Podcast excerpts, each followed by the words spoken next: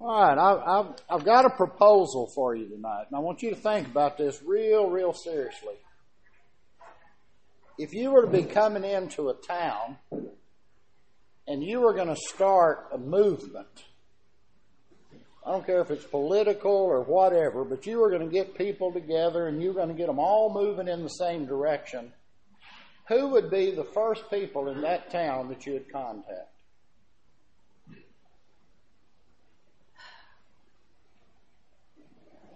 Think about it. Somebody with name recognition, right? Hopefully, somebody that's got a checkbook and they're pretty free with it, you know. Hopefully, it's somebody that has reasonable intelligence and, and they can go out and, and, and support what you're doing, well respected in the community, and all of that. And that's what Jesus did, right?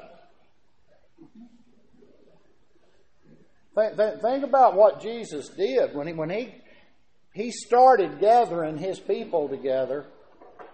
The checkbook wasn't a big deal. Some of them weren't very respected at all. In fact, some of them were despised, right? I mean, let's face it, Matthew was a tax collector. And we all love tax collectors, but they didn't think much of him. In fact, you remember Jesus was called to, to task one time. You know, why, why does he go and eat with all these publicans and all, all these sinners and, and, and all of that? He, he was frowned upon.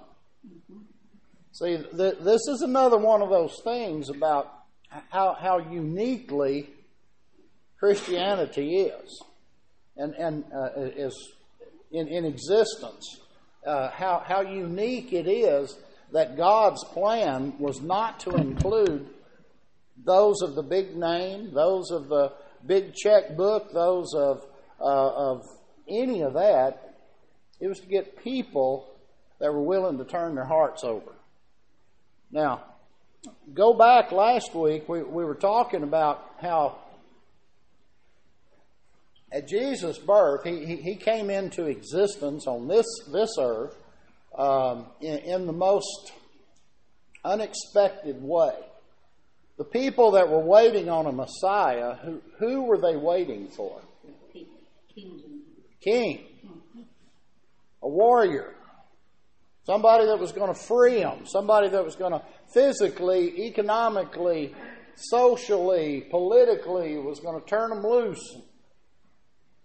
Then all of a sudden, you have this king that's born where? In a stable. Smelly. You know, even talk about it, they even had pigs there, you know, even though it was all these Jewish folks, you know. But, but that's not what they were expecting. And they struggled. They struggled. Not only that, Jesus was born on the wrong side of the tracks. Where, where, what, what was his hometown? Well, he was born in Bethlehem. Is Nazareth. Now, folks didn't look highly on those born in Nazareth. They just didn't see them that way. And, and so when, when, he goes off and, and, and he begins course, we'll look at John a little bit later, John the, the baptizer. But uh, before John even took off, Jesus wasn't really well looked on because he didn't do all the things that we expect humans to do. And when he began to preach and teach, he stepped all over their toes. You know, when, when he delivered the Sermon on the Mount, basically he took everything they stood for and he didn't say don't believe any of that, but what he did is he took it from one point. He says, but you're missing the point. And he, he began to teach them the better way. And, and, and that was that was a shock to them. Now, well, let's just go to Matthew 5. Let, let, let's just start there. Matthew 5, beginning in verse 5. This is Jesus first lesson, sermon to them. Okay? And this is the way he starts Blessed are the meek, for they shall inherit the earth. Blessed are those who hunger and thirst for righteousness, they shall be filled. Blessed are the merciful, for they shall obtain mercy. Blessed are the pure in heart, for they shall see God. Blessed are the peacemakers, for they shall be called sons of God. Blessed are those who are persecuted for righteousness' sake, for theirs is the kingdom of heaven. Blessed are you when they revile and persecute you and say all kinds of evil against you falsely for my sake. Rejoice and be exceedingly glad, for great is your reward in heaven, for so they persecuted the prophets who were before you. You are the salt of the earth, but if the salt loses its flavor, how shall it be seasoned? It is then good for nothing but to be thrown out and trampled underfoot by men.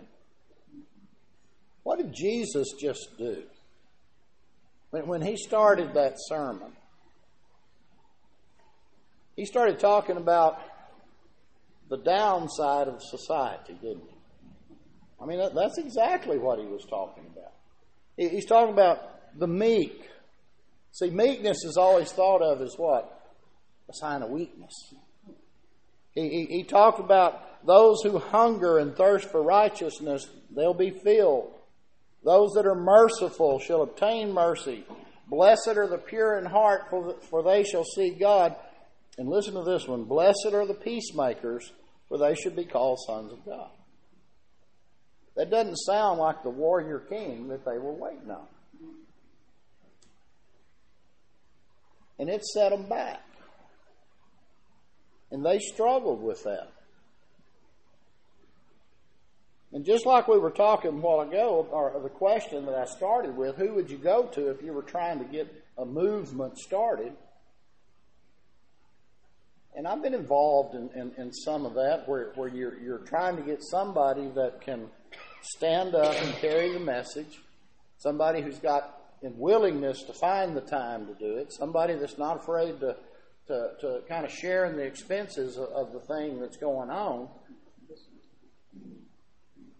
But that's not what Jesus did. Look at Matthew 10, beginning in verse 2.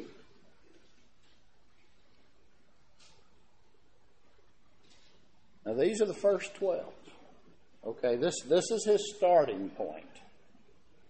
Now, the names of the 12 apostles are those first Simon, who is called Peter, and Andrew, his brother James the son of Zebedee and John his brother, Philip and Bartholomew, Thomas and Matthew the tax collector, James the son of Alphaeus and Lebbaeus, whose surname was Thaddeus, Simon the Canaanite, and Judas Iscariot, who also betrayed him.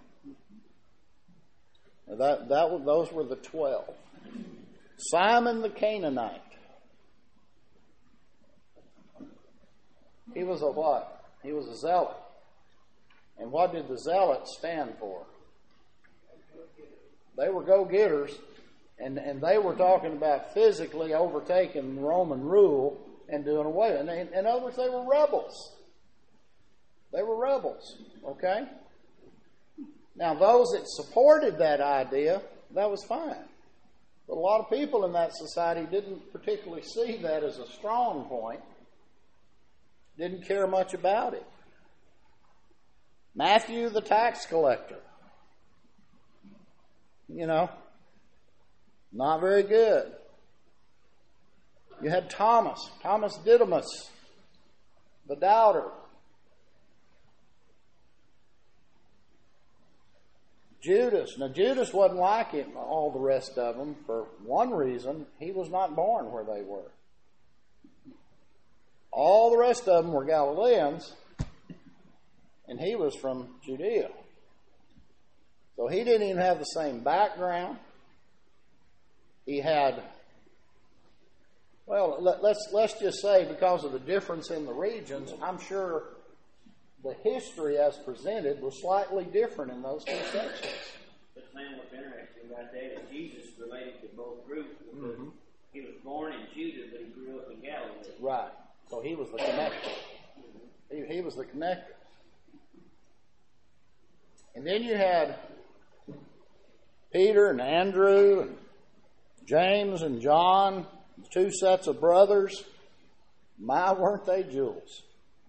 Okay? Now, if, if you talk about prominence, they're probably the ones that were more prominent within the, the society within that area. But I never got the idea that they were, were genteel people. I always saw them as kind of rough around the edges just a little bit. In fact, if, if, if you moved it to modern times, I, I've always had this image of Peter with his overalls on and his hands stuck walking around, you know, and reaching over and, you know, spitting a little bit of his chaw out, you know. But they were pretty gruff guys. And they worked hard. They were fishermen you know, as, as we go through Jesus, we go all the way to his trial, who was it that had access to the trial but John? So that tells you right there he had some connections. I, I don't know financially how they were, but I know this when Jesus called them one by one, what did they do? They just got up and went with him. Okay? They, they had that depth of commitment that he was looking for. And I'll always go back when you look at everything that we've, we've studied so far, when you're talking about the unique nature of God and the unique way that God reaches out and he, he keeps his plan moving forward, when it doesn't make sense to us, it makes perfect sense to him because he knows what he's doing. We struggle with what we're doing. We sure can't understand God. But he made choices that, that we wouldn't have made. How did a tax collector get paid? By overcharging. He, he, he had a certain amount he had to turn over to Roman authorities and he could keep as his salary anything above that. So the idea was if, if they wanted from Shorty Iker, they wanted however many shekels he'd have to pay, then if he could double that amount, he was doing pretty good. And they were pretty deceitful guys. It's no wonder they didn't care much for the tax man. Because they were legal criminals is what they were. But they do what? Pretty much like the system we had. Pretty much. Pretty much. But people looked at that and they wondered why Jesus would, would call this Matthew guy who had been extorting money from them for years, call him to be one of the the front runners in, in this whole process. It didn't make sense. It didn't make sense. Now, move to Matthew 20. And look, beginning in, in, in verse 20 because we, we have to understand that the people he called were human, and therefore, as humans, they were flawed people. But they were common folk. Okay? Wasn't it mentioned at times about some of them that, that, that well, you know, it's obvious he's not educated, you know, not quite in those words, but, but he, he's, not, he's not a book learned guy. But at the same time, they did know Scripture. And they had been taught Scripture and they'd gone up with it and they were kind of locked into it. But you know, they have the same personality flaws that we do. Matthew 20, beginning in verse 20. Then the mother of Zebedee's sons came to him with her sons, kneeling down and asking something from him. And he said to her, What do you wish? She said to him, Grant that these two sons of mine may sit, one on your right hand and the other on the left, in your kingdom. But Jesus answered and said, You do not know what you ask. Are you able to drink the cup that I'm about to drink, and be baptized with the baptism that I am baptized with? They said to him, We are able. So he said to them, You will indeed drink my cup and be baptized with the baptism that I am baptized with, but to sit on my right hand and on my left is not mine to give, but is for those for whom it is prepared by my Father. Now listen to this. And when the ten heard it, they were greatly displeased with the two brothers. But Jesus called them to himself and said, You know that the rulers of the Gentiles lord it over them and those who are great exercise authority over them. Yet it shall not be so among you, but whoever desires to become great among you, let him be your servant. And whoever desires to be first among you, let him be your slave, just as the Son of Man did not come to be served, but to serve and give his life a ransom for many. This is pride thing, right? The mother of Zebedee's sons, came to him and said, Grant that these two sons of mine, they're special little boys. They're special little boys. He said, Grant that these may sit on your right and on your left in your kingdom. Now, how did the other ten respond to that? Negatively. So what you see is they had the internal fighting. You had a proud mama pushing her sons, wanting special treatment for them.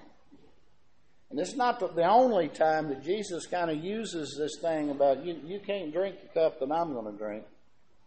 You're not capable of dealing with it. But pride. Pride. I've been in the school business long enough. I, I know that mamas often are a lot prouder of their kids than than maybe they ought to be. Okay? Because they come out. I, I remember the first time I had this one. I, I had a seventh grader at that point that he made, he made a, a B in my class. A good B, 88 or 89, something like that. And his mama called me and said, My son has never made a B in his life. And I didn't know what to say. I said, Well, he has now. You know, he's he, he stepped forward, you know, he's growing. Now he's got something to build from. But when you get a proud mama, they're, they're, they're going to push their kids.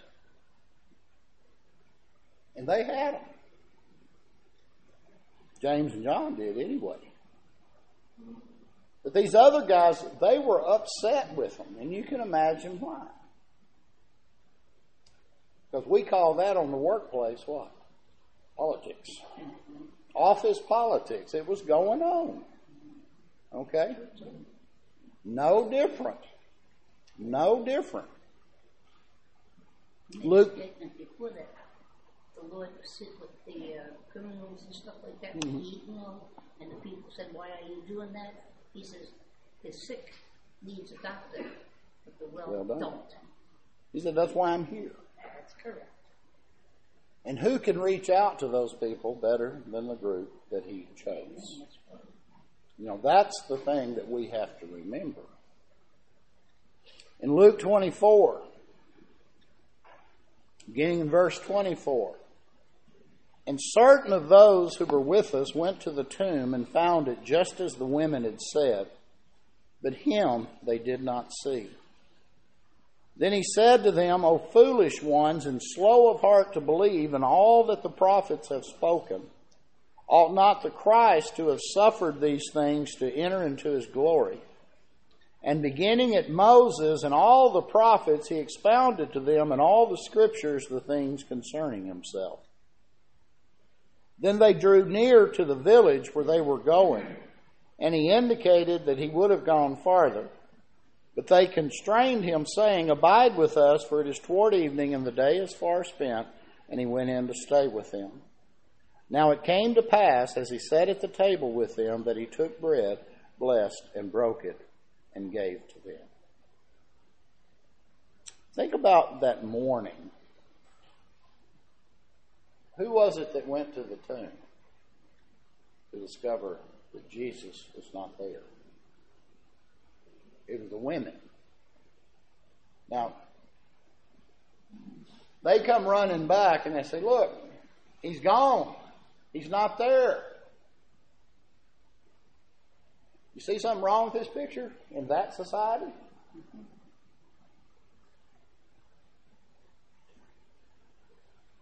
Women were not well respected within that society. Okay? Now, with amongst Christ people, they were. But society as a whole, so, so you've got the women coming back, and they're, they're screaming what's going on and telling, and, and, and they get back. And there were some didn't believe it. Would believe them. Why not? There's a woman. That's the attitude they had. But they went. See, God never ceases to amaze, never ceases to amaze what He can accomplish in a way that we never would have dreamed of, never would have thought of, never would have seen any way it could have worked. I mean, my goodness, you go back and in, in uh, Matthew and in Luke and, and, and read the genealogies, and you find women in there. You know? you find women.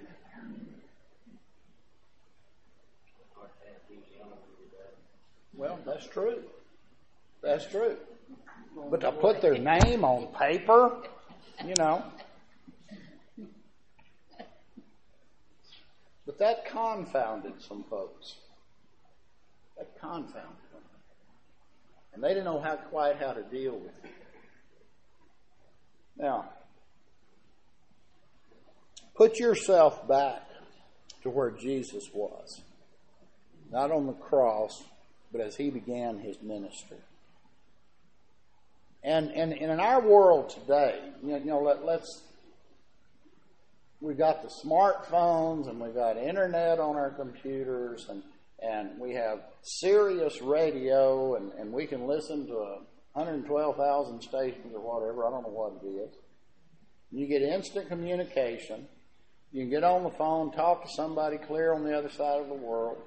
Um, something happens in in uh, Bangladesh, and it's instantly up on the screen on TV. Instant, instant, instant, instant. What if we didn't have access to those things. And we have, do I? Probably would. We'd have to go back to the old days, and instant news is when you found out it, about it six weeks later, or two months later. But see, those were the situations that Jesus began to be known. It was by word of mouth.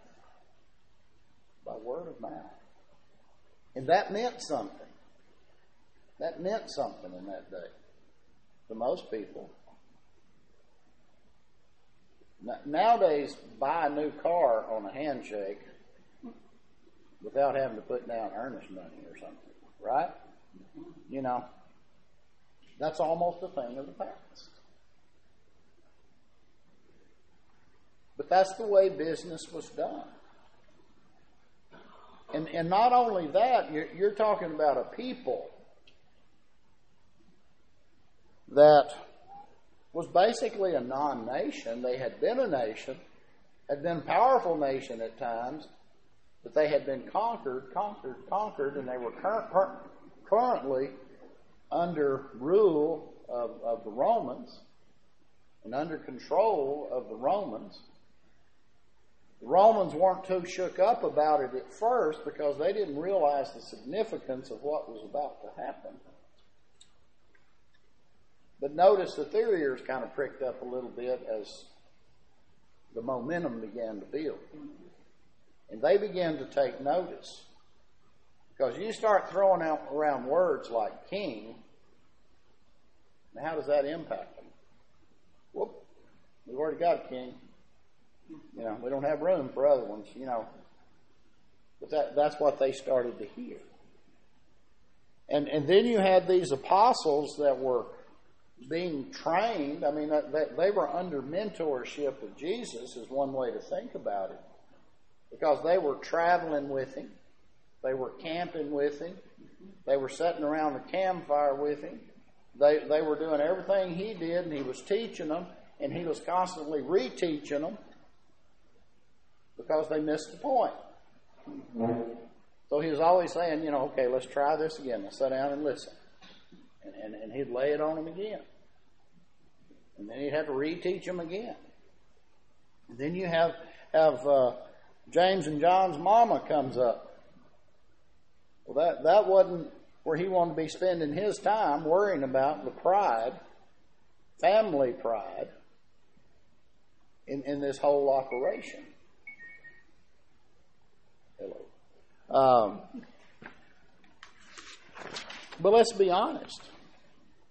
Among the, the Jewish people, the Hebrew people, those in Jerusalem and surrounding areas and provinces, uh, they didn't all get along with each other. They, they had a different view of the world. And, and, and you throw, you know, you, you throw them all together and, and you've got this Jesus coming along and says, look, we're all part of God's creation. He's not using these words yet, but this is the message that's coming out. And I am his gift to you. And it is through me that you might be saved. It is through me that you can be forgiven. It is through me that you can find salvation. And that's not what they had in mind because their salvation prior to this time was being released from the bondage of the Romans. How many generations had they had as a people that they were under subjection to somebody? Spend half their time. I call those God's tutorials because that's what he was doing. He was tutoring. He, he was trying to get them to understand this is what I ask of you. And what was he asking of them? What was it, Larry? He wanted obedience, didn't he? Not too much to ask. Well, when Jesus starts talking this obedience stuff, and these called 12 began to travel with him, and, and, and the numbers of disciples were beginning to grow and beginning to follow. The leadership of the Jews was deeply concerned because their world was being turned upside down. And when they start getting nervous, then the Roman leaders begin to get nervous. And as they begin to get nervous, Everybody gets nervous, and so they start talking about what can we do about this guy. They, they, they called him a prophet. Um, he was a wise man. He was called a magician. Yep, that's right. You know, he, he was called everything. They refused to believe he was the one he was. Now,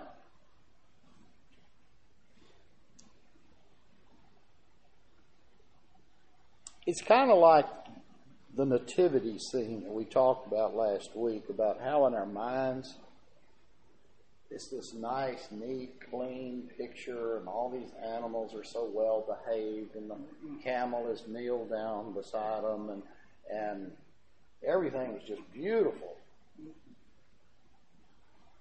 Among this, these twelve, life was not always that pleasant because they disagreed at times.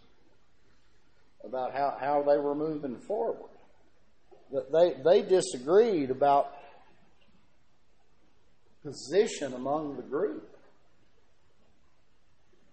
And and I always always you know find it strange, unique, I guess, if we're talking about this study, that who was the treasurer, the one carrying the money for this group? It was Judas. You know? And and and I think, you know, that they I, I keep thinking when, when they go in